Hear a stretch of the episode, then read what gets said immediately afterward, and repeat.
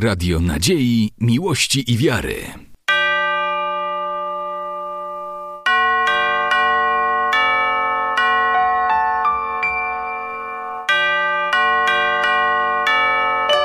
Radio Ortodoksja.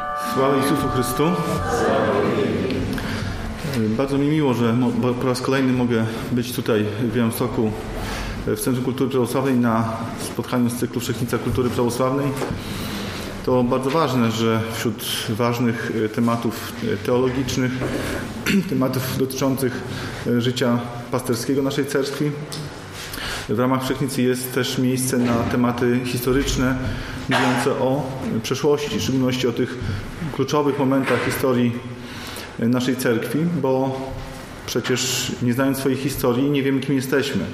Nie znając historii swojej cerkwi, nie rozumiemy, dlaczego ona jest w takiej sytuacji, w jakiej ona jest dzisiaj. To właśnie poznanie przeszłości pozwala nam rozumieć e, rzeczywistość, e, tą, która nas dzisiaj otacza, współczesność.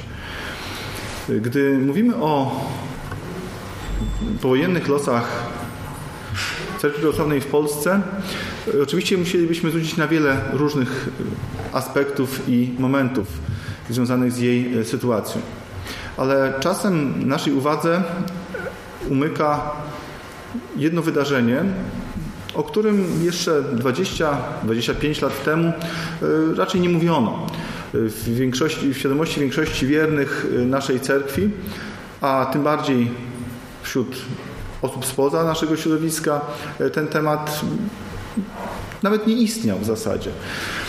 Dopiero tak naprawdę od 1997 roku, gdy po raz pierwszy lokalnie w poszczególnych parafiach czy diecezjach zaczęto głośno o tym mówić i czcić tą rocznicę. Potem, gdy już na szczeblu ogólnocerkiewnym w 2002 roku odbyły się po raz pierwszy ogólnocerkiewne uroczystości z okazji kolejnej rocznicy akcji Wisła, 55 wtedy, zaczęto o tym wydarzeniu mówić. A jest o czym mówić dlatego, że wbrew pozorom akcja Wisła była wydarzeniem, która, które ukształtowało nie tylko sytuację cerkwi prawosławnej na terenach, które ona objęła, nie tylko wpłynęła na losy tych wiernych cerkwi prawosławnej w Polsce, którzy mieli to nieszczęście jej doświadczyć, ale akcja Wisła tak naprawdę w dużym stopniu ukształtowała e, losy całego Kościoła prawosławnego w Polsce. Gdy spojrzymy na Gdybyśmy spojrzeli na mapę e, prawosławia e, w nowych granicach państwa polskiego po zakończeniu II wojny światowej, wtedy tym obszarem, gdzie prawosławie było najsilniejsze, była e, Chęszczyzna i południowe Podlasie. To tam prawosławie było najliczniejsze, wierni Kościoła prawosławnego byli najliczniejsi, tam były najmocniejsze tradycje i tam był bardzo duży potencjał ale kilka kolejnych lat zmieniło sytuację. Tamte tereny stały się pustką, patrząc na to z perspektywy życia cerkiewnego. I teraz przenieśmy to na współczesność. Wyobraźmy sobie, jaka byłaby sytuacja Kościoła Prawosławnego w Polsce, gdyby nie miały miejsca te wydarzenia, które nastąpiły w drugiej połowie lat 40. Gdyby ta Chemszyzna i Południowe Podlasie pozostały w nienaruszonym stanie. Czy inaczej wyglądałaby sytuacja Kościoła Prawosławnego w Polsce? Zdecydowanie. To Białostoczyzna musiała się stać tym miejscem, gdzie prawosławie jest najsilniejsze, które, gdzie, skąd wspiera się z kolei prawosławnych w innych regionach Polski. Wtedy byłoby inaczej. Nie byłoby y, takiego, y, potrzeby takiego wysiłku ze strony tego regionu, ponieważ prawosławie byłoby silne także tam. Właśnie w tym roku mija więc 70 lat od wydarzenia, które znacząco wpłynęło na los całego Kościoła prawosławnego w Polsce. Było to wydarzenie, na które można patrzeć w kilku perspektywach. Można patrzeć na, w perspektywie historii powszechnej. Było to jedno z wielu dramatycznych wydarzeń, które miało miejsce w latach 40 obok innych, jeszcze bardziej dramatycznych wydarzeń, bo przecież lata 40. to Holokaust, to dziesiątki milionów ofiar, które zginęły w czasie II wojny światowej, to eliminacja całych narodów przez totalitaryzmy nazistowski i sowiecki. Patrząc na to z perspektywy losów państwa polskiego, Akcja Wisła była, o czym też często się zapomina, jedną z największych w skali represji skierowanych przeciwko pewnej grupie ludności po II wojnie światowej. Była, dzisiaj bardzo często tego terminu się używa, y, zbrodnią komunistyczną, która objęła po wojnie y, chyba największą liczbę osób w sposób bezpośredni. Nie pośredni, ale właśnie bezpośredni. Y, można także spojrzeć na akcję Wisła z perspektywy czysto ludzkiej, perspektywy konkretnego człowieka, człowieka, który żył swoim spokojnym życiem i nagle, jak ludzie wspominali w tej pieśni, której fragment y, zamieściłem na, na tej planszy, jest to pieśń, którą śpiewali ludzie wyjeżdżający z Chemszyzny i Południowego Podlasia na północ i na zachód. A w sobotę rano szczesące nie wstało, do naszego sela wiejsko przyjechało. Nagle wydarzyło się coś, czego nikt się nie mógł spodziewać, gdy podjęto decyzję o dokonaniu czegoś, co dzisiaj określilibyśmy jako czystkę etniczną. Wtedy tego terminu nie było. E, jeszcze ten termin nie funkcjonował, ale dzisiaj yy, patrząc na doświadczenia tego tragicznego XX wieku, taki termin już powstał. I była to klasyczna czystka etniczna, gdzie, gdy według kryterium etnicznego i wyznaniowego dokonywano represji wobec pewnej grupy ludności. Ale aby zrozumieć to, co się wydarzyło w 1947 roku, e, należy spojrzeć na to w pewnym kontekście historycznym, nieco szerszym kontekście historycznym. Po II wojnie światowej w nowych granicach państwa polskiego, które przy, przyfascygowano w taki sposób, aby było to państwo w miarę możliwości najbardziej e, homogeniczne pod względem etnicznym, narodowościowym, czyli jak najbardziej jednolite pod względem etnicznym i narodowościowym. Jednak znalazły się pewne grupy ludności, które były kulturowo, językowo i często religijnie odmienne od większości. Jedną z takich grup była ludność ukraińska. Y, tutaj należałoby zwrócić uwagę, że mówimy o pewnej grupie ludności, która zamieszkiwała obszary poczynając mniej więcej od Krynicy i dalej, dalej na północ, y, która posługiwała się gwarami języka ukraińskiego, która należała do przestrzeni kulturowej, którą w przeszłości nazywano ruską, potem małoruską, e, a w XIX wieku e, zaczęto używać nazwy nowej i określać słowem ukraińska. I ludność ta liczyła po zakończeniu II wojny światowej w nowych granicach państwa polskiego około 800 tysięcy osób. Warto tutaj oczywiście e, zaznaczyć, że ludność ta zamieszkiwała obszary, jak już wspomniałem, od Krynicy daleko na północ, e, poprzez Łemkowszczyznę, Bojkowszczyznę, Nadsanie, Chemszczyznę i aż po Podlasie. Była to ludność, która miała bardzo różny stopień świadomości narodowej. Czyli bardzo często zdarzało, była to ludność, która miała już ukształtowaną nowoczesną świadomość narodową, która kształtowała się przecież dopiero od mniej więcej połowy XIX wieku. Ale były też y, duże obszary, zamieszkały przez ludność należącą do ukraińskiego kręgu kulturowego, która nie miała ukształtowanej nowoczesnej, tej nowoczesnej świadomości narodowej, albo y, kształtowały się tam inne świadomości, chociażby polska tożsamość, bo przecież w okresie międzywojennym starano się y, dokonywać polonizacji wszystkich mniejszości narodowych w Polsce, w tym także y, społeczności ukraińskiej i to przynosiło także pewne efekty. Warto zwrócić uwagę, że pod względem liczebności e, ta grupa etniczna, celowo używam terminu grupa etniczna, nie, nie, narodowa, ponieważ nie cała ta ludność miała nowoczesną tożsamość narodową, więc ta grupa etniczna była drugą co do liczebności mniejszością e, w powojennej Polsce. Najliczniejszą w momencie zakończenia wojny była ludność niemiecka, potem w dużym stopniu deportowana, wysiedlona na, e, z terenów państwa polskiego w powojennych granicach do, do Niemiec. Ludność ta mam na myśli ludność należącą do ukraińskiego kręgu kulturowego, była bardzo zróżnicowana pod względem odmienności regionalnych. Była to ludność, która zamieszkiwała w różnych regionach, które miały różne, miały różne doświadczenia, były odmienności językowe, ludzie ci mówili różnymi gwarami, często bardzo, dość znacząco różniących się między, między sobą.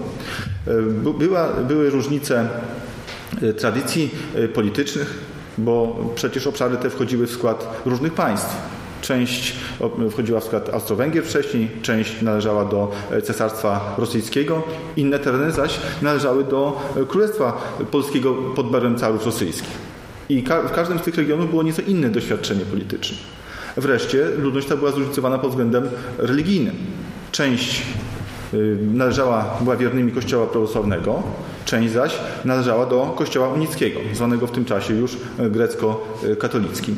No ale też trzeba pamiętać, że część tej ludności należała także do innych wyznań, ponieważ bardzo aktywną działalność wśród ludności, w szczególności prawosławnej, przed I wojną światową, ale w tym jeszcze większym stopniu po I wojnie światowej prowadziły różnego rodzaju denominacje protestanckie i odnosiły pewne sukcesy, w szczególności tam, gdzie sieć parafii prawosławnych była ograniczona przez władze państwowe. Często o tym się też nie pamięta.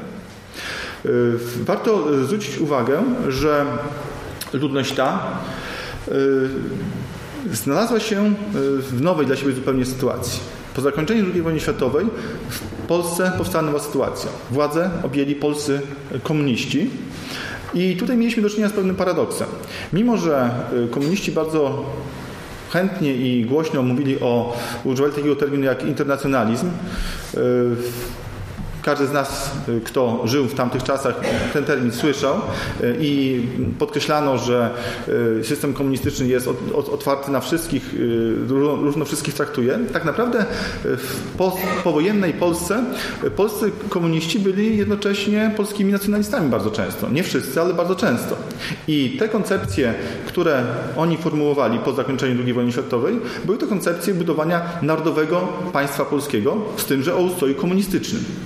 Dążyli więc do tego, aby państwo było homogeniczne, czyli jednolite, jednorodne pod względem etnicznym, pozbywając się ludności, która jest inna kulturowo, językowo, czy, a często także religijnie. Skutkiem tego były chociażby przesiedlenia ludności niemieckiej, o czym już wspominałem, ale także inne działania, z jednej strony mające na celu usunięcie, pozbycie się ludności niepolskiej z, granic państwa polskiego, komunistycznego już, z drugiej strony podjęcie działań uniemożliwiających tej ludności zachowanie własnej spuścizny kulturowej, językowej, także religijnej, bo pamiętajmy przecież o tym, że system komunistyczny był z założenia systemem ateistycznym, więc siłą rzeczy on z definicji niejako uderzał w religię jako taką. Tak więc władze komunistyczne prowadziły jakby działania w dwóch kierunkach. W stosunku do wszystkich mniejszości, a do mniejszości ukraińskiej, społeczności ukraińskiej w szczególności, z jednej strony starając się jej pozbyć po prostu, z drugiej strony, tam gdzie to było niemożliwe, doprowadzić do jej zasymilowania, czyli zniknięcia w inny sposób poprzez zlanie się z większością. To jest jakby jedna strona, jeden wymiar. Mówiąc o akcji Wisła, musimy też spojrzeć, w jakiej sytuacji znalazł się po II wojnie światowej Kościół prawosławny. Co kształtowało sytuację Kościoła prawosławnego po II wojnie światowej? I tutaj można wymienić kilka punktów. Pierwszy z nich, najbardziej myślę istotny i yy, podkreślenia, to traumatyczne, dramatyczne doświadczenie II wojny światowej. Męczeństwo. Yy, w przyszłym roku przypada 15. rocznica decyzji Świętego Soboru Biskupów naszej cerkwi o kanonizacji męczenników chełmskich i podlaskich. To właśnie ci męczennicy, którzy oddali swoje życie w latach II wojny światowej i bezpośrednio po jej zakończeniu. I to doświadczenie, to, to traumatyczne, dramatyczne doświadczenie kształtuje sytuację Kościoła prawosławnego w Polsce. Kościół prawosławny w Polsce zaznał męczeństwa w latach II wojny światowej. I to zawsze ma wielkie znaczenie. W różnym kontekście. Przede wszystkim z jednej strony ma oczywiście znaczenie eschatologiczne i w perspektywie wieczności jest to najdoskonalsza osiągnięcie świętości jest przecież zrealizowaniem e, tego, co rozpoczęło się na chrzcie. Z drugiej strony to traumatyczne, dramatyczne doświadczenie II wojny światowej e, w jakiś w pewien sposób paraliżowało wiernych Kościoła prawosławnego. Oni mieli świadomość tego, że zaznali męczeństwa i ci, którzy ocaleli, byli przerażeni tym, co się działo. I to był bardzo ważny, bardzo ważny czynnik, który kształtował sytuację Kościoła prawosławnego. Drugi czynnik, również bardzo istotny, to represyjna polityka państwa komunistycznego, które, jak pisał nieżyjący już wybitny badacz dziejów Kościoła Prawosławnego w Polsce po II wojnie światowej, e, profesor Kazimierz Urban z Katowic, Polityka państwa komunistycznego ewoluowała w kierunku totalnego nadzoru nad działalnością religijną i pozareligijną wspólnot nierzymskokatolickich. Często słyszymy o tym, jak y, Kościół katolicki był poddawany represjom w okresie komunistycznym, w okresie Polski Ludowej. Często zapomina się o tym, że wyznania nierzymskokatolickie były w jeszcze trudniejszej sytuacji ponieważ po pierwsze były one mniejsze, więc łatwiej było z nimi walczyć, łatwiej było podjąć działania, które by mogły sparaliżować te społeczności, te kościoły. Z drugiej strony nie miał kto za nimi się wstawić. Za Kościołem rzymskokatolickim mógł się wstawić Watykan, czy inne państwa, gdzie e, Kościół katolicki był silny. Kto miał się wstawić za, na przykład za Kościołem prawosławnym w Polsce po II wojnie światowej? No to oczywiście żart. Stalin, który sam zniszczył dziesiątki milionów wiernych Kościoła Prawosławnego. I te dwa elementy w podstawowym stopniu kształtują sytuację Kościoła Prawosławnego po II wojnie światowej. Dodatkowym czynnikiem jest jeszcze to, że była niepewna sytuacja prawna. Kościół prawosławny w Polsce, e, także w okresie międzywojennym, miał nie do końca uregulowaną sytuację prawną. Co prawda w listopadzie 1938 roku e, w pewien sposób uregulowano sytuację prawną Kościoła prawosławnego, ale było to działanie jednostronne ze strony państwa. Nie było to działanie uzgodnione między Kościołem a państwem, to było jednostronne działanie państwa. I przy tym nie wiedziano, czy nowe władze komunistyczne będą respektować chociaż nawet ten niekorzystny dla Kościoła prawosławnego porządek prawny, ale jednak istniejący już, czy też y, będą go jeszcze bardziej ograniczać, zmieniać. Wreszcie y, y, kolejny element, który wpływa na sytuację Kościoła prawosławnego to to, że Kościół musiał organizować życie Kościoła w nowych warunkach politycznych i nowych granicach państwa. To też było bardzo istotne, bo ponieważ te ośrodki prawosławia w przedwojennej Polsce, które były najsilniejsze, zniknęły, znalazły się poza granicami państwa. W zasadzie y, Kościół prawosławny w Polsce pozostał w granicach państwa polskiego, w nowych granicach w formie szczątkowej. Takim symbolem tego jest chociażby to, że na terenie y, na całym tym terenie został jeden czynny klasztor prawosławny. Monaster prawosławny świętego Onufrego w Jabłecznej. Nie było żadnego monasteru żeńskiego. E, dzisiaj, w tym roku obchodzimy też 70. rocznicę powstania monasteru żeńskiego na Świętej Górze Grabarce. Za miesiąc e, będziecie mieli Państwo możliwość posłuchać o historii e, tego monasteru. On powstał dlatego, że no, w kościele musi istnieć przecież monaster i męski, i żeński, przynajmniej jeden. Ale to pokazuje dramatyzm sytuacji, w jakich trudnych warunkach trzeba było odbudowywać funkcjonowanie Kościoła prawosławnego po y, wojnie i po y, zmianie sytuacji politycznej i zmianie granic państwa. Jeszcze trudniejszej sytuacji Kościół prawosławny y, na, znalazł się na terenach, niż w skali ogólnopolskiej, był na terenach y, objętych w przyszłości, 2-3 lata później akcją Wisła. Na tym terenie Kościół prawosławny Chciałbym to podkreślić, żebyśmy mieli jakiś punkt odniesienia. Liczył około 250-260 tysięcy wiernych oraz miał około 200 placówek duszpasterskich. Celowo nie użyłem terminu parafii, ponieważ czasem to były filie, ale generalnie istniało 200, około 200 placówek duszpasterskich. Tam, gdzie były stałe nabożeństwa, gdzie była świątynia, gdzie był albo przyjeżdżał e, duchowny. To jest jakby punkt wyjścia sytuacji w momencie zakończenia II wojny światowej. I co się dzieje dalej? E, władze komunistyczne e, Zresztą we współpracy z tymże wspomnianym już e, Józefem e, Dżugaszwili, czyli Józefem Stalinem, e, podjęły decyzję o wzajemnej wymianie ludności. Stalin chciał się pozbyć ludności polskiej z Związku Sowieckiego, jako tej niepokornej i niebezpiecznej. Z drugiej strony polscy komuniści chcieli się pozbyć ludności niepolskiej, białoruskiej, litewskiej i ukraińskiej. I we wrześniu 1944 roku w Lublinie został zawarty, zostały zawarte trzy układy między poszczególnymi republikami radzieckimi, litewską, białoruską i ukraińską, a Polskim Komitetem Wyzwolenia Narodowego o wzajemnej wymianie ludności.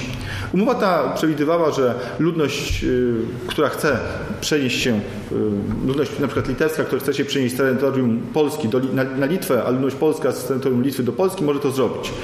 Założenie miało być to przesiedlenia e, dobrowolne i Władze komunistyczne uznały, że to rozwiąże problem generalnie mniejszości narodowych w Polsce, w tym także w szczególności mniejszości ukraińskiej, która była e, przecież jedną z najliczniejszych. I w latach 1944-46 dokonano e, przesiedleń ludności ukraińskiej e, do Związku Radzieckiego, a ściślej do Ukraińskiej Socjalistycznej Republiki Radzieckiej. Początkowo były to przesiedlenia dobrowolne. Łącznie w, tym, w ciągu tych dwóch lat przesiedlono około 480 tysięcy, czyli pół miliona ludzi. Proszę Państwa, możecie sobie wyobrazić sytuację, co oznacza eksodus pół, pół miliona ludzi. Z nie, nie tak dużego obszaru. Te tereny zostały ogołocone tak naprawdę z, z, tych ludzi, którzy tam zamieszkiwali od, od wieków, od zawsze można powiedzieć, gdzie trwali swo, na swojej ziemi, ziemi swoich przodków. W tym w tych 480 tysięcach było około 180-190 tysięcy prawosławnej ludności ukraińskiej. Początkowo przesiedlenia te były rzeczywiście dobrowolne. Ludność yy, przesiedlała się ta ludność, która wierzyła w to, że tam będzie lepiej, że za Bugiem, yy, że w Związku Radzieckim będzie lepiej. Byli tacy, którzy wierzyli w to. Z czasem pojawił się nowy czynnik, yy, o którym którego wcześniej nie było, stały się one przymusowe.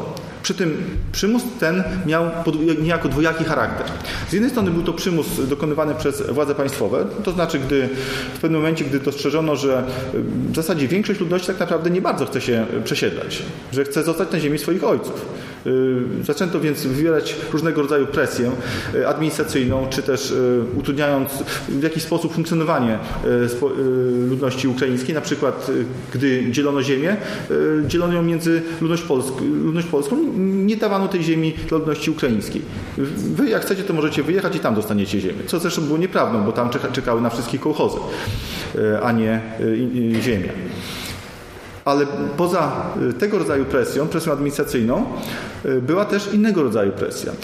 Y, wcześniej ten termin też nie, nie istniał, który teraz, którego teraz użyję. Jest to termin, który wprowadzili historycy, który bardzo dobrze oddaje sytuację. Przymus sytuacyjny. To znaczy, jest to sytuacja, gdy teoretycznie ludność podejmuje jakieś działania bez formalnego przymusu, ale de facto podejmuje te działania w sytuacji, gdy, którą jest zmuszona do takich działań. I tak, taka sytuacja miała miejsce w odniesieniu do znacznej części ludności ukraińskiej w przypadku przesiedleń do Związku Radzieckiego, gdy polskie podziemie dokonywało akcji zbrojnych skierowanych wobec ludności ukraińskiej. Zresztą y, w okolicach Białegostoku też takie sytuacje się przecież zdarzały y, skierowane wobec ludności białoruskiej, ale na mniejszą skalę. I dochodziło do takiej sytuacji, że ludność nie widziała innego wyjścia, tylko dla ratowania swojego życia, obawiając się, że będzie kolejny napad, kolejne mordy, po prostu decydowała się na e, wysiedlenie. Tutaj Państwo widzicie zdjęcie ze wsi Wierzchowiny koło Chełma, gdzie e, na początku czerwca 1945 roku, więc dosłownie kilka tygodni po zakończeniu II wojny światowej, e, cała wieś została wymordowana przez oddział narodowych sił zbrojnych. Y, prawie 200 osób prawosławnych, y, prawosławnej ludności ukraińskiej zostało tam wymordowanych. Po tym mieszkańcy okolicznych wsi zgłosili się dobrowolnie, w cudzysłowie oczywiście, do przesiedlenia do Związku Radzieckiego. Obawiano się, że ich może spotkać taki sam los. Y, innym takim symbolem może być wieś Zawadka Morochowska z kolei pod Sanokiem, gdzie, gdzie z kolei oddział Wojska Polskiego wymordował całą wieś.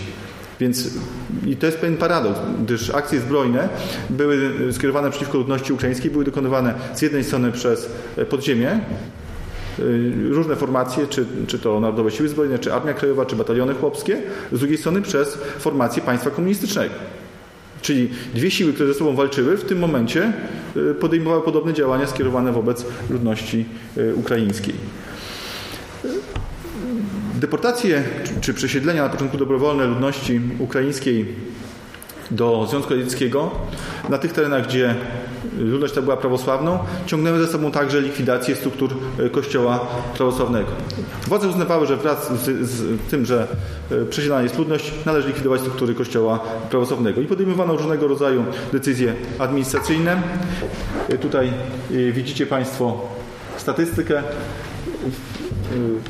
w rezultacie w październiku 1945 roku zachowało się pięć parafii prawosławnych na Łękowszczyźnie oraz 32 parafie na Chemszczyźnie i Południowym Podlasiu. Ponieważ właśnie Chemszczyzna i Południowe Podlasie oraz Łękowszczyzna były to tereny, gdzie była ludność prawosławna. Jednocześnie władze komunistyczne e, wymusiły na kościele prawosławnym likwidację dwóch diecezji, diecezji chemsko-podlaskiej oraz diecezji e, krakowsko-łękowsko-lwowskiej. I ten proces trwał w kolejnych, w kolejnych latach. E, władze zdecydowanie odmawiały reaktywowania parafii prawosławnych. I tutaj widzicie Państwo ciekawe cytaty z dokumentów, które myślę, że warto przytoczyć dokument na górze. Oficjalne otwarcie dalszych parafii prawosławnych w terenie województwa przyczyni się niewątpliwie do pobudzenia przygasłego szowinistyczno-nacjonalistycznego ruchu ukraińskiego. Pod żadnym pozorem nie należy na razie dopuścić do restytuowania jakiejkolwiek parafii prawosławnej na terenie tamtejszego powiatu. Ten pierwszy cytat to z wojewody lubelskiego z marca 1947 roku, drugi z kolei z jednego z urzędników Urzędu Wojewódzkiego do Starosty Włodawskiego. Taki był stosunek struktur państwowych do kościoła prawosławnego. Wykorzystywano każdy tekst, aby je e, likwidować. Na moment zakończenia deportacji do Związku Radzieckiego na przełom 46-47 roku, czyli w przededniu niejako akcji Wisła, e, stan kościoła prawosławnego był już zupełnie inny. Na Łękowszczyźnie pozostało około 3,5 do 5 tysięcy wiernych, 8 parafii z 19 filiami oraz 6 duchownych, zaś na Chemszczyźnie i Południowym Podlasiu było około 40 tysięcy prawosławnych, 21 parafii i 32 filie i 16 duchownych.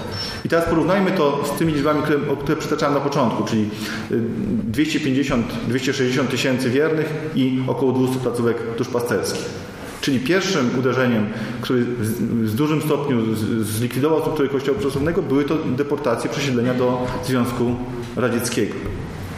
Władze komunistyczne wraz z deportacjami ludności ukraińskiej do Związku Radzieckiego na tzw. Tak Ukrainę dziecko uznały, że kwestia ukraińska została w zasadzie rozwiązana. Ale nagle okazało się, że wbrew oczekiwaniom władz nadchodzą informacje, że jednak część ludności ukraińskiej zdołała tych wysiedleń uniknąć, że jest ona de facto obecna.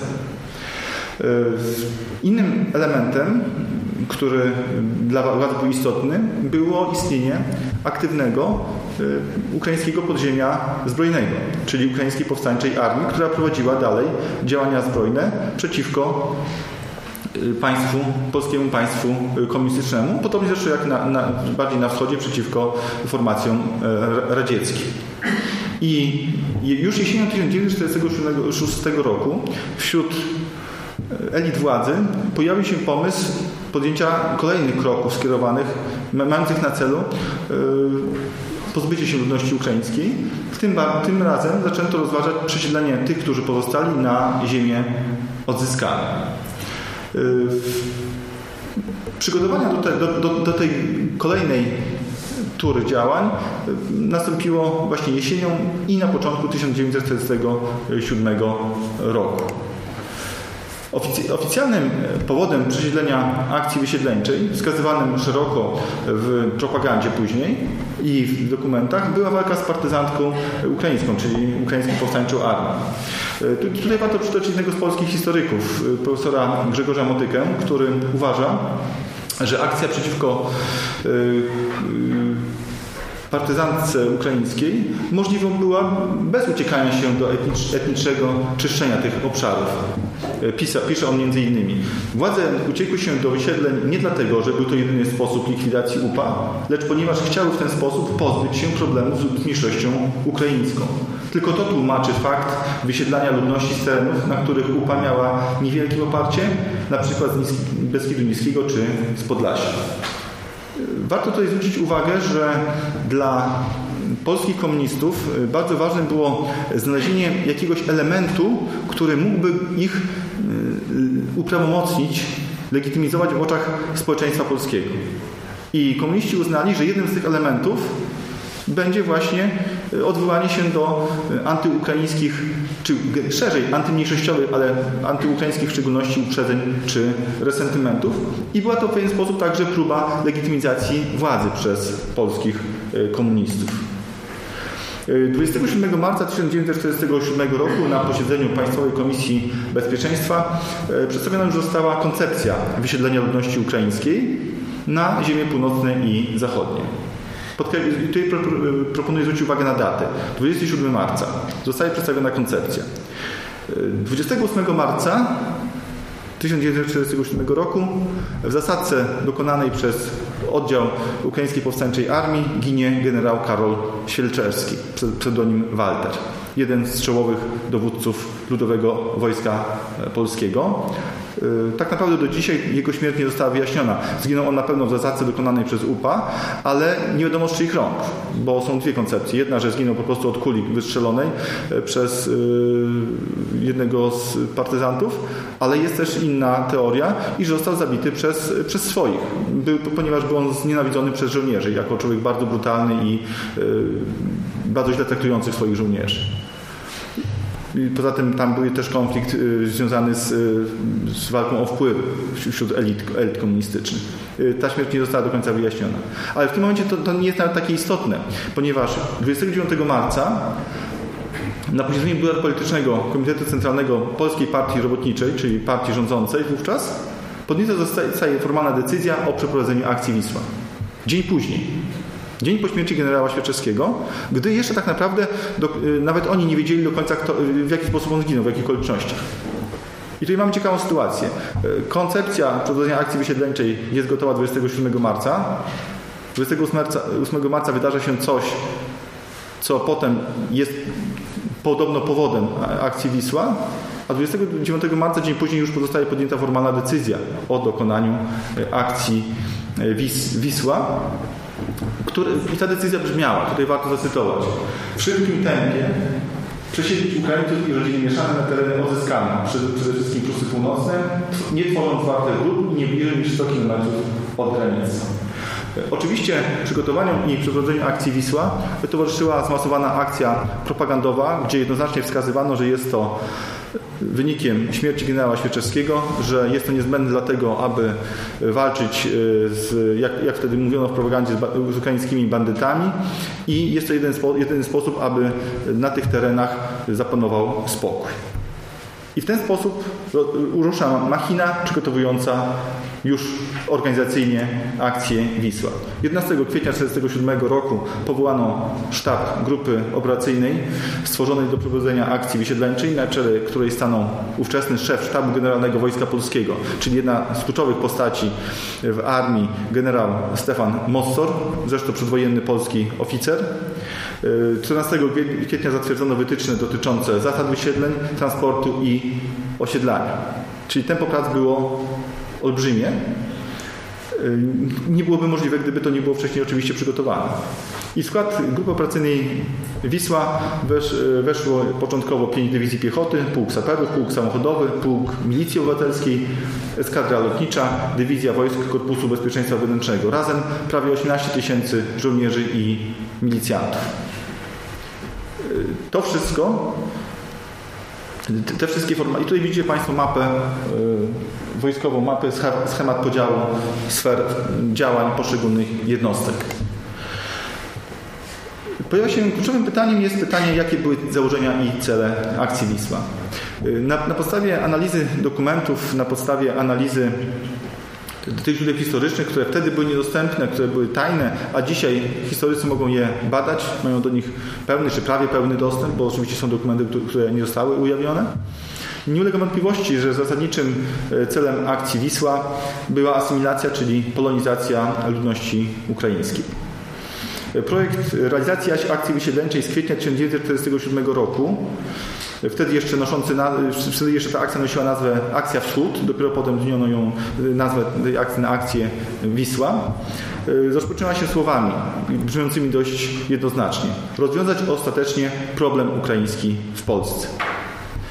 E, oczywiście Oficjalnym pretekstem do prowadzenia akcji Wisła, jak już mówiłem, była walka z partyzantką ukraińską, ale gdy prześledzimy to, co jest w dokumentach, widzimy, że jest szereg elementów, które wskazują jednoznacznie, że celem akcji Wisła była y, asymilacja, polonizacja, wynarodowienie ludności ukraińskiej. I świadczą o tym metody prowadzenia akcji Wisła. Y, ludność, która była w ramach akcji Wisła przesiedlana, była osiedlana na nowych miejscach zamieszkania, bardzo oddalonych od tradycyjnych miejsc zamieszkania tej ludności. Y, ludność miała być, była przesiedlana nie, nie zwarcie, lecz w rozproszeniu, to znaczy y, transporty ludności z tej samej wsi były kierowane w różne zakątki. Część mogła trafić pod Wrocław, inna część pod Olsztyn, mieszkańców tej samej wsi. Y, czasem były dzielone rodziny w ten sposób. Ludność ta była na ziemiach odzyskanych rozpraszana przestrzegano zasady, aby w danej miejscowości, starano się przestrzegać zasady, aby w danej miejscowości, takie, takie było założenie akcji Wisła, było nie więcej niż 10% ludności z akcji Wisła. Oczywiście celem było, aby ta ludność rozproszyła się, rozmyła w obcym otoczeniu i uległa jak najszybciej, najszybciej asymilacji. Uniemożliwiano, jak tylko to było możliwe, kontynuowanie tradycyjnego rytmu życia, zachowanie własnych tradycji, języka, kultury. Używanie języka ukraińskiego e, było odbierane jako coś, wręcz jako manifestacja nacjonalizmu. Innym elementem bardzo istotnym e, było także eliminowanie elementu inteligenckiego, liderów społeczności. Każda społeczność ma swoich liderów. Bez tych liderów jest ona w dużym stopniu bezbronna. Więc to kolejny czynnik, który świadczył jednoznacznie, jakie były rzeczywiste cele akcji Wisła. Tutaj znowu warto cytować dokument epoki, gdy w sprawozdaniu zastępcy szefa sztabu generalnego Stefana Mossora wpisano przeprowadzić energiczną akcję przesiedlania tych ludzi pojedynczymi rodzinami w rozproszeniu na całych ziemiach odzyskanych, gdzie szybko się zasymilują. To jest dokument z, 40, z lutego 1947 roku. Jak akcja Wisła wyglądała w praktyce? Rozpoczęła się ona 28 kwietnia 1947 roku i była po prostu klasyczną, brutalną akcją e, pacyfikacyjną.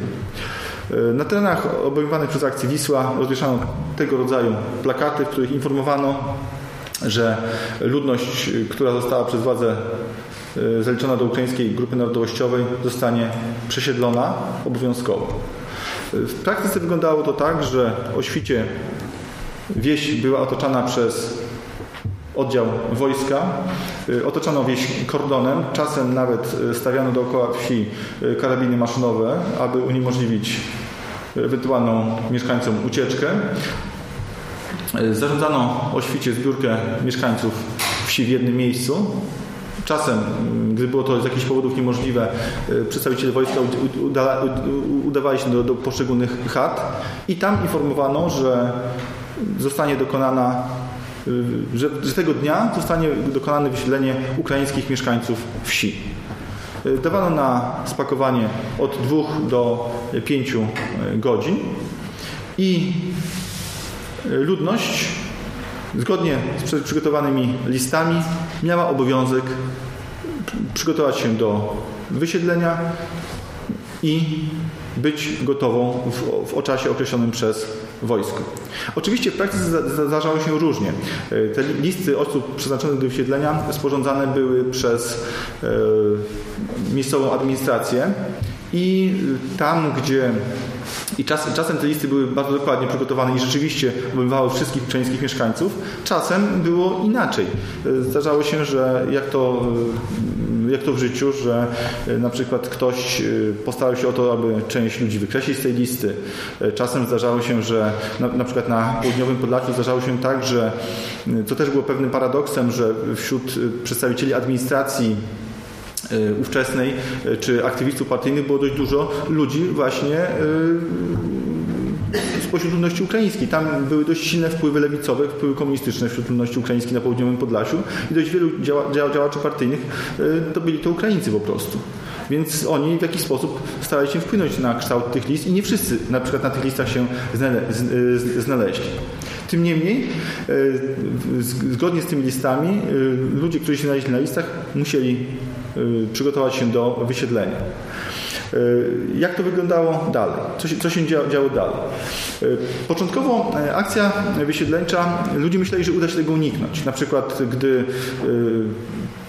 pojawiała się jakaś plotka, że ma być dana wieś wysiedlana, bo z czasem ludzie już wiedzieli, że co, co się dzieje, ponieważ do, doszły z innych obszarów informacje, że wysiedlenia trwają. Ludzie po prostu zbierali swój, swoje rzeczy i chowali się w lesie czasem przez kilka czy kilkanaście dni, czekając aż wojsko opuści ich wieś i oni wrócą i myśleli, że może jakoś uda im się wtedy e, ocaleć i e, akcja Wisła przesunie się dalej, a oni jakoś tam pozostaną. Niektórym się udało ale bardzo rzadko, ponieważ w takich sytuacjach zdarzało się, że w, tej, w jednej wsi akcja Wisła była przeprowadzana na przykład trzy razy. Gdy wojsko wracało, gdy dotarły informacje, że jednak ktoś, kto powinien zostać wysiedlony, wrócił i jest znowu w swojej e, wsi. E, ludność gdy już stało się wyraźnym, że e, akcja Wisła, że, że te działania e, są e, nieodwracalne i bardzo trudno będzie tego uniknąć, zaczynała być przerażona. Tutaj warto zacytować sprawozdanie sytuacyjne wojewody lubelskiego z kwietnia 1940, za kwiecień 1947 roku, czyli w momencie, gdy jeszcze akcja Wisła tego terenu nie obejmowała. I tutaj przeczytajmy. Nastroje wśród wyznawców Kościoła Prawosławnego wobec krążących pogłosek mającym jakoby nastąpić przesiedleniu ludności ukraińskiej powodują odpływ od prawosławia do katolicyzmu. Instynkt samozachowawczy pcha zainteresowany do zmiany wyznania. Tego nie pisze ktoś ze środowiska prawosławnego. To pisze nieprzychylnie nastawiony do e, prawosławnych wojewoda. On konstatuje pewien fakt. Tak jest to postrzegane, że drogą ocalenia jest zmiana wyznania. To też pokazuje pewien paradoks, że tutaj wielką rolę odgrywało kryterium także wyznaniowe. To znaczy ktoś, kto zmienił wyznanie, miał jakąś szansę na uniknięcie e, wysiedlenia. I część ludności to, to zrobiła. Bardzo często e, myśląc, że my na razie zmienimy wyznanie, unikniemy wysiedlenia, potem wrócimy. Często zdarzało się tak, że potem było jeszcze gorzej i tego powrotu już nie było stracili kontakt z, z własną tradycją, z własną wiarą i kulturą. W pierwszych tygodniach yy, akcji Wisła Wyłączano z wysiedleń rodziny ukraińskie, które uznano za zasłużone lub związane z nową władzą. Tak jak wspominałem, szczególnie na południowym Podlasiu czy na Łękowszczyźnie była grupa y, wśród ludności ukraińskiej, która miała po, prostu utożsamiała się z nową władzą. Była zwolennikami ustroju komunistycznego. Potem w dużym stopniu także tą ludność objęto e, wysiedleniami, łącznie z żołnierzami, na przykład z żołnierzami wracającymi e, z frontu którzy kilka miesięcy wcześniej wrócili e, z frontu.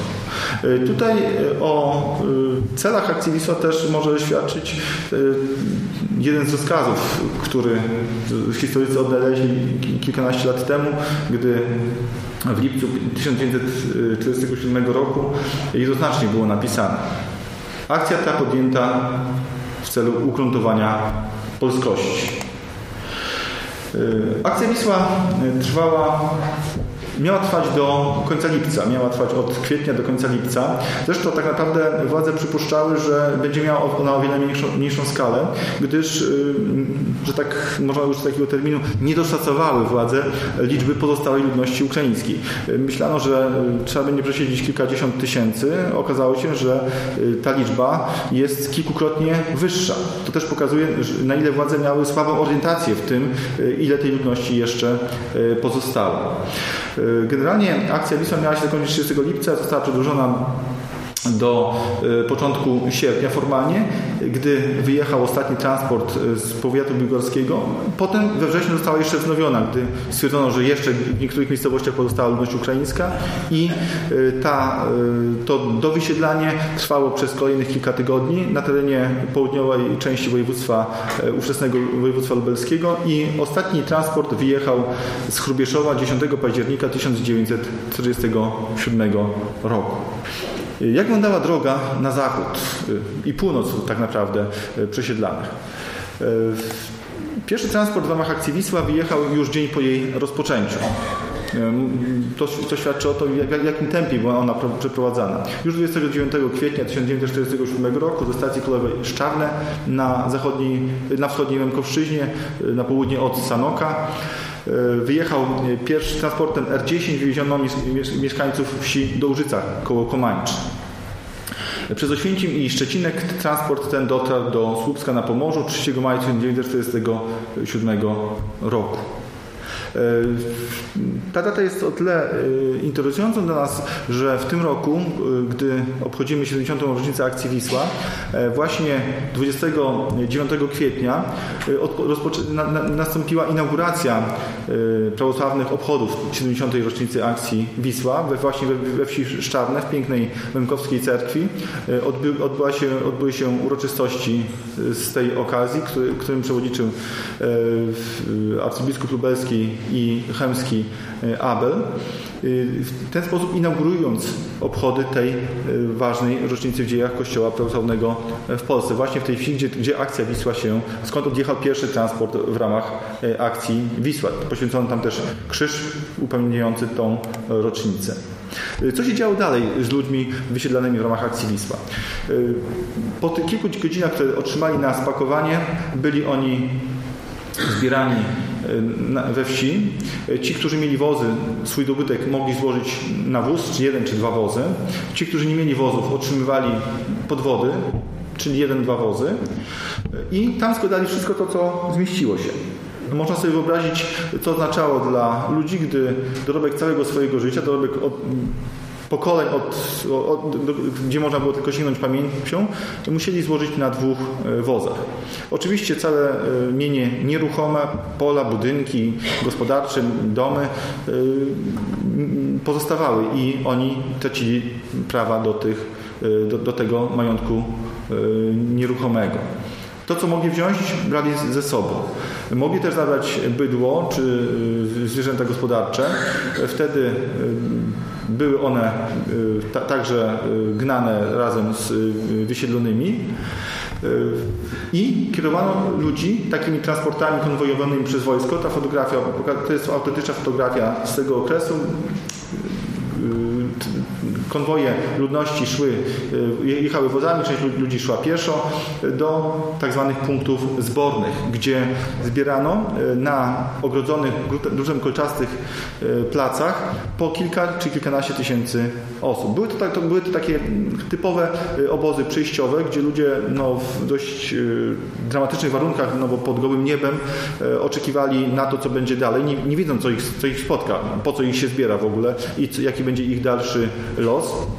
W tych e, punktach zbornych dokonywano selekcji ludności. To znaczy sporządzano już e, bardzo dokładne listy wszystkich wysiedlanych, jakby korygowano te wcześniejsze listy, e, jakby aktualizowano je.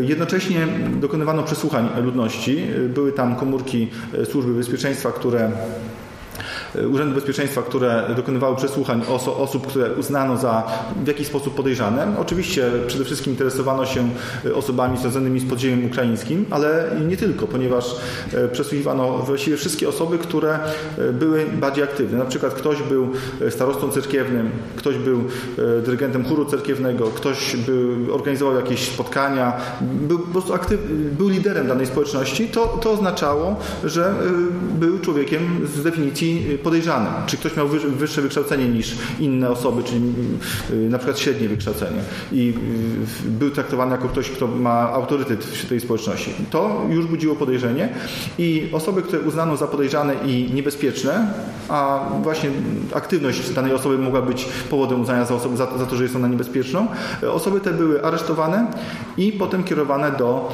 tak zwanego obozu, centralnego obozu pracy w Jaworznie, o którym szerzej powiem.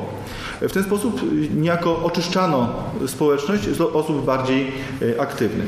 E, po kilku dniach, czy kilkunastu dniach pobytu w punkcie zbornym, e, transporty ludzi i zwierząt gospodarczych kierowano na kolejowe punkty załadowcze, gdzie kompletowano transporty.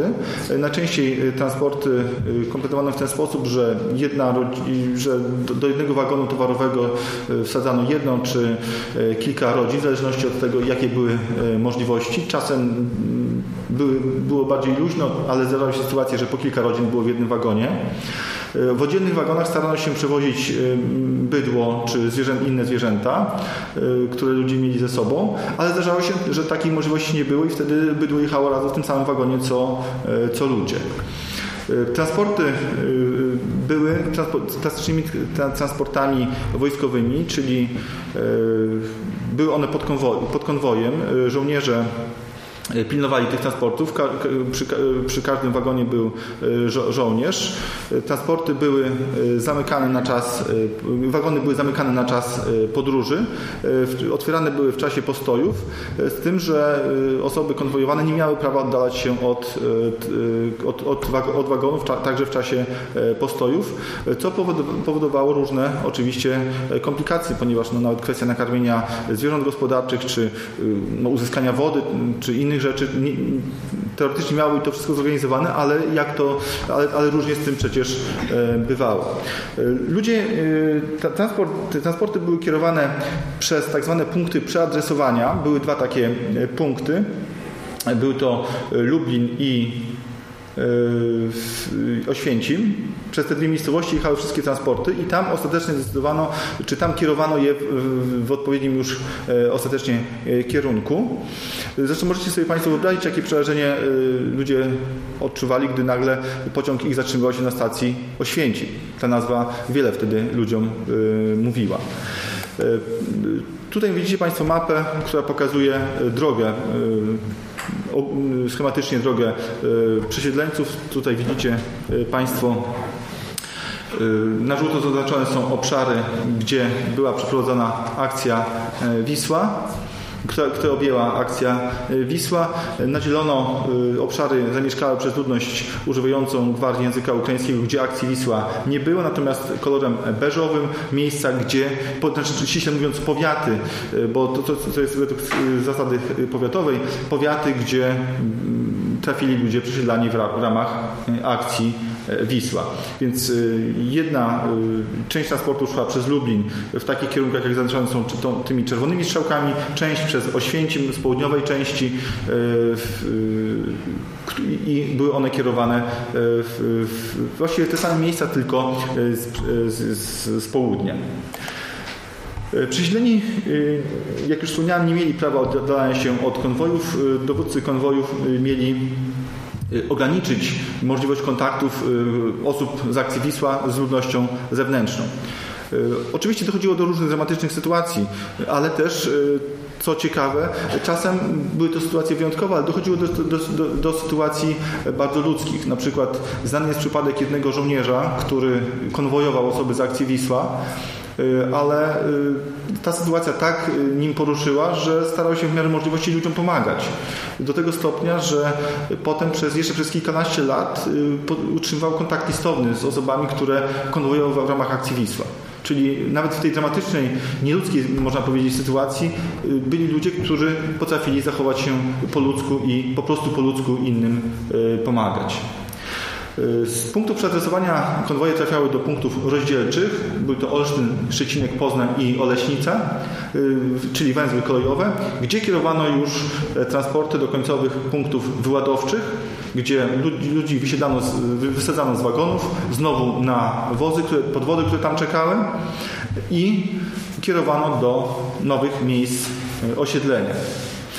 Przy tym starano się, żeby ludność z jednej miejscowości trafiała do różnych miejsc, żeby rozpraszać tę ludność, aby nie zachowywała, ona, nie, nie zachowywała się ona w formie zwartej. Jaka była sytuacja Kościoła prawosławnego bezpośrednio po akcji Wisła? Akcja Wisła miała natychmiastowe skutki dla życia cerkiewnego. W oczywisty sposób. Po prostu znikali wierni. Razem z nimi znikali także duchowni. Po prostu nagle wieś, która była y, normalnie funkcjonującą wsią, z parafią, nagle tych ludzi nie ma. Więc w naturalny sposób przerwane zostaje także życie liturgiczne. I tutaj już nawet nie trzeba było żadnych decyzji administracyjnych. Po prostu znikali ludzie, znikali wierni. I to oznaczało paraliż życia cerkiewnego na Chemszczyźnie i Podlasiu oraz na Mękowszczyźnie, tam gdzie jeszcze pozostały parafie prawosławne. Z drugiej strony informacje, już same informacje o, o planowanej akcji deportacyjnej yy, budziły zaniepokojenie miejscowej ludności ukraińskiej, ale także aktywność co ciekawe, Kościoła katolickiego.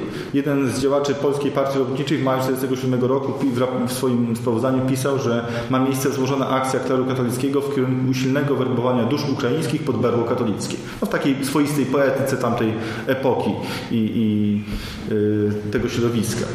W trakcie akcji Wisła wraz z ludnością wysiedlano także duchownych prawosławnych, którzy mm, tam byli. Ich traktowano tak samo jak wszystkich, e, całą ludność, e, prawosławną ludność e, ukraińską. Z Mękoszczyzny wysiedlano, wysiedlono mm, kilku, kilku duchownych. Kolejnym, ostatnim z nich był ksiądz Stefan Biegun.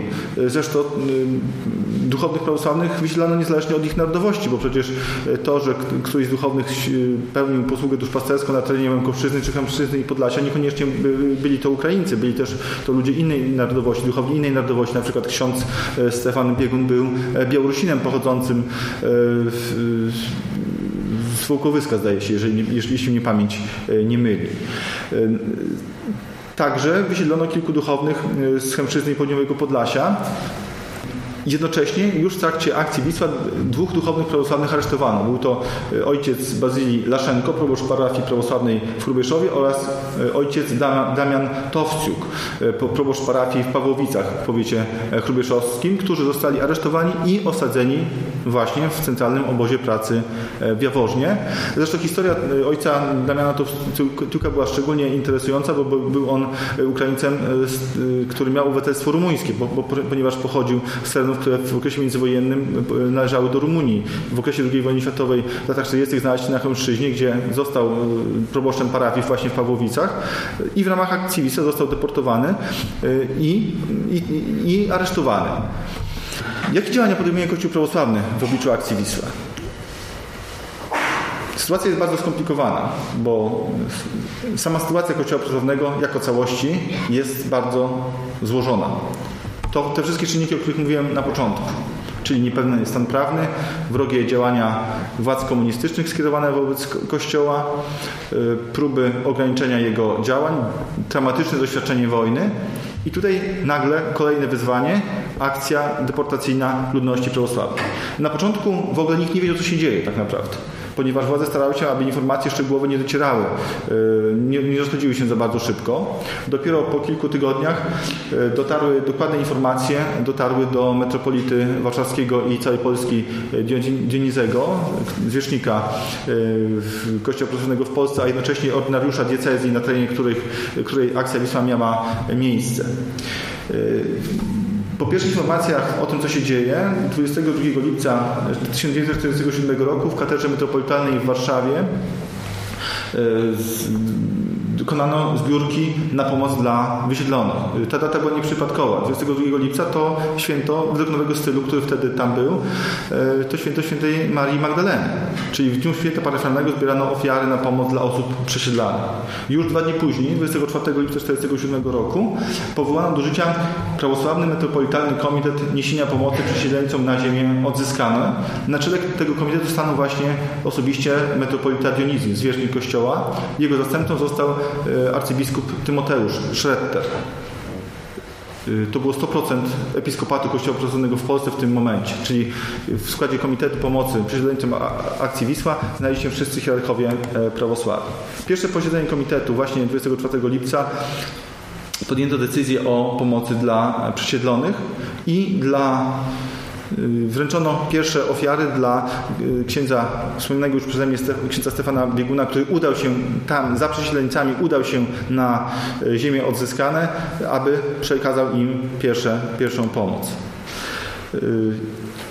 Jak wyglądała akcja osiedleńcza na ziemiach odzyskanych?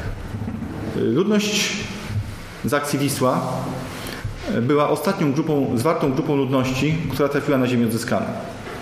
Ziemie, tereny te były zasiedlane od mniej więcej połowy 1945 roku po wysiedleniu ludności niemieckiej, czy ucieczce, a potem jeszcze dodatkowych wysiedleniach ludności niemieckiej. I y, po tych dwóch latach na ziemiach odzyskanych nie zostało aż tak dużo dobrych gospodarstw, y, dobrych budynków.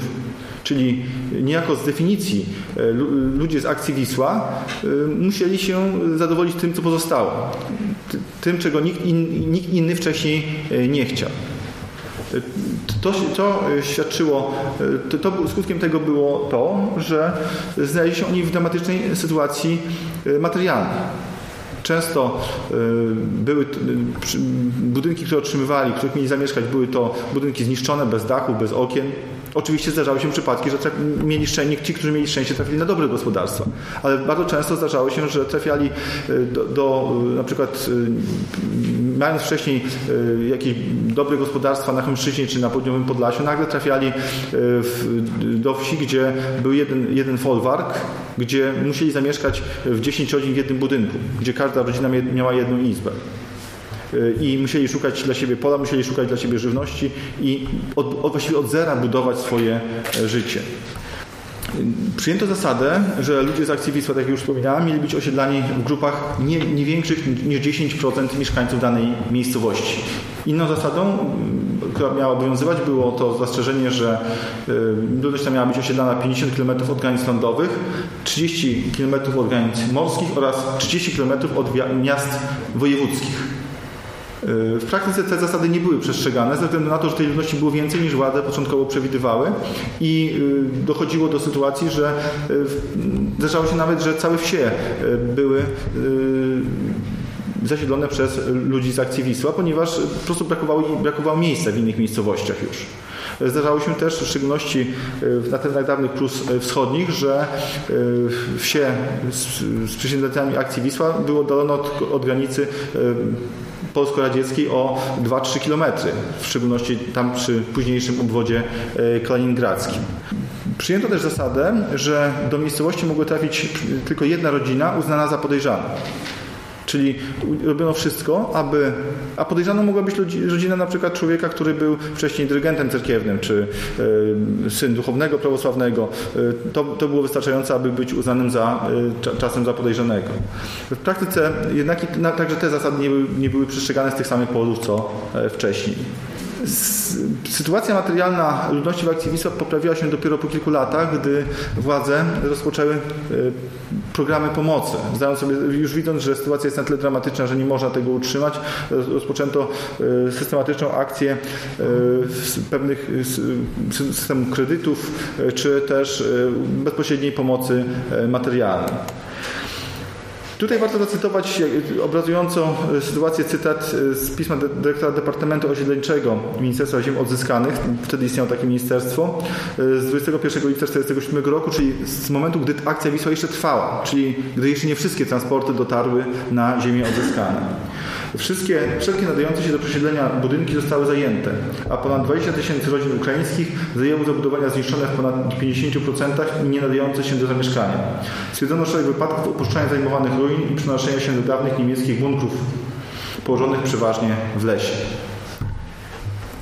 Osoby przesiedlone w ramach akcji Wisła, co było bardzo istotne, miały zakaz powrotu na ziemię ojczyste wprowadzające osoby, które y, oczywiście o tym zakazie informowano, jednak dość duża liczba osób starała się powrócić.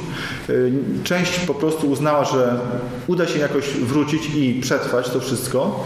Wtedy te osoby były zatrzymywane, jeżeli y, zgłoszono to milicji czy jakiejś innej formacji i już albo były odstawione do miejsca zamieszkania na ziemiach odzyskanych, a jeżeli były uznane za podejrzane, albo automatycznie były osadzane w obozie w Jaworznie, w centralnym obozie, aresztowane i osadzane w centralnym obozie pracy w Jaworznie. Czasem zdarzało się, że ludzie wracali już nawet nie licząc na to, że uda im się zostać tam na, na stałe. Wracali po to, żeby na przykład zebrać zboże z pola, bo wysiedlono ich przedednią żniw. Więc wracali po to, żeby zebrać pole i, i, i, to, i to zboże i to zboże przywieźć już na ziemię odzyskane. To nie miało żadnego znaczenia, te osoby też mogły być aresztowane i osadzone za to w Jaworznie. Przemieszczanie się osób z akcji Wisła wymagało zgody organów bezpieczeństwa. Jak już wspominałem, osoby podejrzane, powracające, czy też oskarżone o współpracę z podziemiem ukraińskim były osadzane w centralnym obozie pracy w Jaworznie. Kryteria tam, osadzania tam były bardzo szerokie. I tutaj warto zacytować rozkaz z lipca 1947 roku. Dowódca dywizji rozkazał wszystkich Ukraińców wysiedlonych pojawiających się na terenach odpowiedzialności dywizji celem przeprowadzenia żniw aresztować i oddać UB celem odesłania ich do obozów koncentracyjnych. Osadzeni w obozie w Jaworznie przebywali w skrajnie ciężkich warunkach. Zmuszani byli do ciężkiej pracy lub wyczerpujących ćwiczeń fizycznych. Wspomnienia mówią o biciu, głodzie, torturach. Ogółem do obozu trafiło 3873 osoby z akcji Wisła, w tym ponad 700 kobiet i dzieci. Ponad 160 osób poniosło tam śmierć z wycieńczenia, z wyniku tortur, z, ze względu na te dramatyczne warunki, jakie tam panowały. W centralnym obozie pracy w Jaworznie osadzono także pięciu duchownych prawosławnych. Byli to ojciec Bazylii Laszenko, proboszcz parafii w Krubieszowie, ojciec Damian Towciuk, proboszcz parafii w Pawłowicach, o których już wspominałem, którzy byli aresztowani już w trakcie akcji Wisła i od razu z, z, przetransportowani do Jaworznia. Kolejnych trzech duchownych zostało aresztowanych już na ziemiach odzyskanych. Był to ojciec Józef Kundeus, ojciec Aleksy Nesterowicz czy ojciec Mikołaj Kostyszyn. Duchowni ci przybywali w centralnym obozie pracy przez kilka miesięcy i dopiero potem zostali zwolnieni i trauma ta pozostała w nich właściwie do końca życia. Podsumowując, jak wyglądała akcja Wisła w liczbach? W ramach akcji Wisła według zestawień Państwowego Urzędu Repatriacyjnego i raportów Sztabu Generalnego wyświetlono ogółem 33 tysiące rodzin, czyli 140 660 osób. Z poszczególnych województw było to ponad 10 tysięcy z krakowskiego, 85 z rzeszowskiego, ponad 44 z lubelskiego. Nieco inne liczby wynikają z raportów Wojska Polskiego. Najwiękniejszy znawca tej problematyki akcji Wisła Eugeniusz Misiło który wydał olbrzymi tom, ponad tysiącstronicowy tom dokumentów o, dotyczących akcji Wisła. Na podstawie szczegółowych meldunków wojskowych wyliczył, iż w okresie od 28 kwietnia do 15 sierpnia 1947 roku w ramach akcji Wisła wysiedlono 147 175 osób. Czyli akcja Wisła, potem jeszcze były kolejne transporty, więc spokojnie możemy mówić o tym, że akcja Wisła objęła około 150 tysięcy osób. Tutaj na tej mapce Państwo widzicie proporcje, ile osób wysiedlono z poszczególnych województw. Wysiedlono ludność z co najmniej 1244 miejscowości w 22 powiatach, 3 województwach. I, i to, to, jest bardzo ważne, proszę Państwa, to, bo to oznacza, że 1244 miejscowości w wyniku akcji Wisła zmieniły swój charakter etniczny. Ta społeczność, która tam wcześniej istniała, która żyła tam, która kształtowała miejscowe oblicze tej, tej, tej ziemi, tego, tej miejscowości, tego regionu, zniknęła, przestała być tam obecna. Wśród wysiedlonych było ponad 40 tysięcy wiernych Kościoła prawosławnego, około 90 tysięcy wiernych Kościoła grecko-katolickiego, a także wierni już o, o wiele mniejszej liczbie wierni innych wyznań. Warto zwrócić uwagę, że wysiedlano nie tylko ludność ukraińską, nie tylko ludność przynależną do ukraińskiego kręgu kulturowego, gdyż czasem zdarzało się, że poszczególni urzędnicy aparatu komunistycznego starali się przy okazji dokonać własnych rozgrywek. Na przykład wpisywali na listę swoich przeciwników, osoby, które, których się po prostu chcieli, niewygodne osoby, których chcieli się pozbyć i wpisywali ich na listę. Czasem ludność romska także trafiała na, na, na te listy.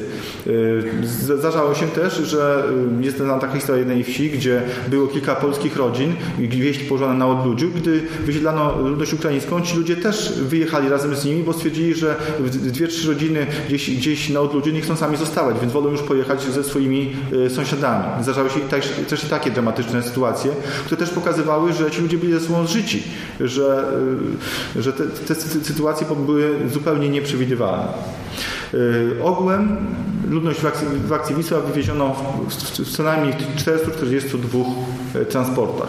Jako ciekawostkę można potraktować, że akcja Wisła dotyczyła nie tylko 150 tysięcy, około 150 tysięcy ludzi, ale także 20 460 koni, 45 729 krów oraz 49, ponad 49 tysięcy kus i owiec.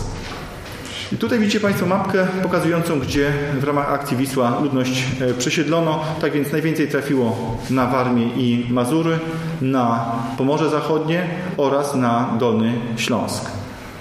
Tam trafili ci ludzie, którzy, których dotknęła akcja Wisła. Jaka była sytuacja Kościoła Prawosławnego po akcji Wisła? W trakcie akcji Wisła, jak już wspomniałem, wysiedlono około 40 tysięcy ludności prawosławnej, w większości z Chęszczyzny i Południowego Podlasia, kilka tysięcy także z zachodniej e, Łemkowszczyzny i w wyniku akcji Wisła życie cerkiewne na Chęszczyźnie i Południowym Podlasiu, a w szczególności na Łemkowszczyźnie zostało właściwie sparaliżowane. Wysiedlenie z ludności prawosławnej z Łękowszczyzny oznaczało całkowitą likwidację struktur Kościoła prawosławnego na Łękowszczyźnie. Jak pisał w swoim raporcie y, ksiądz Stefan Biegun już y, w lipcu 1947 roku, uprzejmie donoszę, że wszystkie parafie prawosławne na terenie zachodniej części Łękowszczyzny zostały zlikwidowane. Tak informował zwierzchnika cerkwi metropolity Dionizego. Na Chąszczyźnie i Południowym Podlasiu zachowało się jeden monaster i dziewięć parafii prawosławnych. Było to możliwe dzięki temu, że jeszcze wcześniej, już po deportacjach ludności, prawosławnej ludności ukraińskiej do Związku Radzieckiego z Chąszczyzny i Południowego Podlasia, władzom cerkiewnym udało się wynegocjować, aby pozostawić na terenie województwa lubelskiego siedem parafii prawosławnych, jak to było powiedziane w oficjalnych dokumentach, dla potrzeb prawosławnych Polaków. Więc pod pretekstem tego, że, e, żeby, że prawosławni są nie tylko Ukraińcy, udało się zachować e, zgodę władz, uzyskać zgodę władz na pozostawienie kilku parafii prawosławnych na terenie Chemszczyzny i Podlasia i te parafie potem rzeczywiście e, ocalały. Ale jak pisał w sprawozdaniu sytuacyjnym już za czerwiec 1947 roku wojewoda lubelski wobec podjętej akcji przesiedleńczej ludności ukraińskiej zagadnienie prawosławia na, na wschodnich terenach województwa przestaje być aktualne. To brzmi chyba jak takie memento, dramatyczne, straszne memento. Tutaj warto przyjrzeć się sytuacji, w jakiej znaleźli się wierni Kościoła Prawosławnego po akcji Wisła. Pozwoliłem sobie tutaj przytoczyć kilka cytatów dokumentów epoki. W raporcie jednego z chorych prawosławnych Stępszczyzny bezpośrednio po akcji Wisła znalazły się takie słowa. Wielu prawosławnych na tych terenach pośród pełnej swawoli i bezprawia innowierców przychodzi często prawdziwe męki. Trzyma się kurczowo ziemi ojców, są oni biedni, nieszczęśliwi i smutni. Tylko nieliczni szukają pociechy duchownego prawosławnego, często oddalonego o 150 km. Z kolei w sprawozdaniu rocznym Warszawskiej Metropolii Prawosławnej, czyli w oficjalnym dokumencie yy, cerkwi za 1951 rok, yy, czytamy Pozostali na ziemiach mężczyzn prawosławni boją się własnego cienia i drżą na myśl, że ktoś może się dowiedzieć o ich przynależności do prawosławia. No chyba trudno sobie wyobrazić bardziej dramatyczny opis e, sytuacji. I trafnie skonstatował wspomniany już przeze mnie wielokrotnie badacz dziejów Kościoła Prawosławnego w powiedznej Polsce, profesor Kazimierz Urman, który stwierdził, Prawosławie wówczas stało się kościołem katakumbowym, a obawy przed represjami czy szykanami z racji prawosławnego wyznania i narodowości były powszechne. Jakie były skutki akcji Wisła? Podstawowym skutkiem akcji Wisła była zmiana struktury narodowościowej na terenach, gdzie akcja Wisła była przeprowadzona. Po prostu oczyszczono te tereny z ludności nie polskiej, nie katolickiej. Usunięto ją. Fizycznie tą ludność z tych terenów prawie w 100% usunięto. Pozostały jedynie nieliczne jednostki, którym, którym w różny sposób udało się uniknąć przesiedleń, najczęściej ukrywając swoją przynależność lub y, z wykorzystaniem innych sposobów, które pozwoliły na pozostanie. Do, zmieniła się więc struktura tych regionów, gdzie przez stulecia tradycyjnie zamieszkiwała ludność ukraińska. Łemkowszczyzna, Bojkowszczyzna, Przemyskie, Chemszczyzna, Południowe Podlasie. Skutkiem akcji Wisła stało się wynarodowienie, asymilacja znacznej części osób objętych akcją Wisły. Oczywiście asymilacja nie była wszystkich. Byli ci, którzy wytrwali, ale musimy być świadomi tego, że był to tylko pewien odsetek. Wydaje się, że e, w takiej ocenie mm, statystycznej wydaje się, że większość osób która przeżyła akcję Wisła i ich potomków, uległa asymilacji, uległa polonizacji. Czyli akcja Wisła w dużym stopniu zamierzony skutek niestety yy, yy, przyniosła. Wiele ofiar akcji Wisła na, na jej skutek straciło też kontakt z własną tradycją religijną i nie przekazywało jej swoim potomkom. Ktoś może powiedzieć, dlaczego? Przecież mogli. Nie. To tak się tylko wydaje. E, kilka miesięcy temu udałem się na Dolny Śląsk właśnie żeby zobaczyć miejsca, gdzie byli przesiedleni ludzie w ramach akcji Wisła. I trafiliśmy z rodziną do jednej wsi, gdzie wiedzieliśmy, że tam było co najmniej kilkadziesiąt osób przesiedlonych spod Włodary. Część z tych osób, które tam były przesiedlone, wróciła e, do swoich rodzinnych wsi pod Włodawą. Część tam pozostała. I spotkaliśmy jedną kobietę, która była właśnie z akcji Wisła y, i ona nam zaczęła opowiadać. Przy sąsiadach jakoś mniej mówiła, potem jak sąsiedzi się rozeszli, to zaczęła mówić więcej. I zadałem jej pytanie, no a tu do cerkwi? Jak? Gdzie do cerkwi? Nie mogliśmy chodzić do cerkwi, nie było cerkwi. Cerkiew była oddalona kilkadziesiąt kilometrów. W jaki sposób można utrzymać kontakt z własną tradycją religijną, jeżeli nie można było się udać do, do, do, nie, nie można było brać udziału w życiu religijnym. To co zaczęliście robić? Na co mieliśmy robić? Zaczęliśmy chodzić do kościoła. No gdzieś trzeba się było pomodlić. I oczywiście w takich sytuacjach, tam gdzie nie powstały w ciągu kilku lat parafie prawosławne, tam gdzie nie udało się stworzyć struktury y, y, sieci parafialnej, tam bardzo często kończyło się to właśnie w ten sposób. Ludzie czuli, że są w sytuacji y, bez wyjścia. I oznaczało to oczywiście zniknięcie tych ludzi. Y, można oczywiście wymieniać bardzo wiele skutków akcji Wisła. Y, od skutków globalnych dotyczących całych regionów, kończąc na losach poszczególnych ludzi, poszczególnych rodzin, które były bardzo dramatyczne. Można sobie wyobrazić, co oznaczała akcja Wisła, gdy y, jedna osoba, gdy dziadek pozostał, jakim cudem dla dziadka udało się pozostać w rodzinnej wsi. Jedna córka trafiła pod Olsztyn, syn trafił pod Wrocław. I jakie, o jakiej można mówić więziach rodzinnych, gdy ci ludzie byli przestraszeni, zastraszeni. Warto pamiętać o tym, że e, osoby e, w ramach, prześledzone w ramach akcji Wisła były poddane nadzorowi e, służby bezpieczeństwa. Przez kolejnych kilkadziesiąt lat te osoby były poddane szczególnemu nadzorowi. Y, używanie, zresztą w specjalnym ukulniku stwierdzono, że wobec tych osób nie należy używać też słowa Ukrainiec. Należy używać y, terminu osadnik z akcji W. I to piętno osoby z akcji W y, bardzo często do dnia dzisiejszego wisi nad niektórymi osobami. Często dawałoby się 70 lat po tym wszystkim, gdy mamy zupełnie inne czasy, ludzie boją się o tym mówić. Czują przerażenie i strach, gdy do tego tematu wracają, a kolejne pokolenia, ich dzieci, czy wnukowie, czy prawnukowie, bardzo często nic nie wiedzą o tym, co się wówczas e, wydarzyło, ponieważ e, starsze pokolenie często bało się po prostu o tym opowiadać lub też nie chciało obciążać młodszego pokolenia tym tra tragicznym e, doświadczeniem, które, które sami, którego sami zaznali. Dlatego warto o akcji Wisła pamiętać. Miała ona też skutki dla Kościoła prawosławnego. Dramatyczne skutki. Te, o których już mówiłem. Zniknęła struktura Kościoła prawosławnego na terenach Mężczyzny i południowego Podlasia. Tam, gdzie tradycja Kościoła prawosławnego miała prawie tysiącletnią tradycję. Prawie tysiąc lat.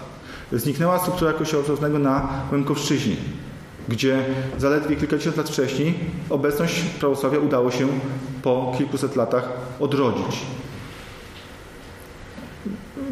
Tysiące ludzi straciło możliwość trwania we własnej tradycji religijnej. Przy, przy, przy, wierni zostali rozproszeni. Trafili oni na, y, w różne zakątki ziem odzyskanych. W niektórych miejscach udało się stworzyć parafie, ale były to parafie często bardzo nieliczne. Część z nich potem przestała istnieć, gdyż nie udało się ich utrzymać. To wszystko spowodowało, że akcja Wisła dla Kościoła Prawosławnego w Polsce po II wojnie światowej jest jednym z kluczowych wydarzeń, które ukształtowało jego powojenną e, sytuację. I dlatego bardzo dobrze, że w pamięci historycznej naszej cerkwi chyba już stałe miejsce zajęło wspomnienie o akcji Wisła. W tym roku centralne obchody tej rocznicy e, odbyły się na terenie diecezji lubelsko-chełmskiej. E, rozpoczęły się w monasterze świętego Onufrego w Jabłecznej, potem były kontynuowane w takiej malutkiej wsi Wołoszki, już nieistniejącej, która zniknęła właśnie w wyniku akcji Wisła i e, zwieńczeniem obchodów 70. rocznicy akcji Wisła stały się uroczystości we wsi Kostomoty gdzie obecność Kościoła Prawosławnego została przerwana właśnie na skutek akcji Wisła i udało się ją odbudować dopiero y, kilka, kilkanaście lat temu. Y, pamięć o akcji Wisła jest więc dla nas elementem pamięci o losach cerkwi prawosławnej w Polsce i nawet na tych terenach, gdzie akcja Wisła nie miała miejsca, skutki jej my wszyscy odczuwamy. Dziękuję bardzo. Radio Nadziei, Miłości i Wiary.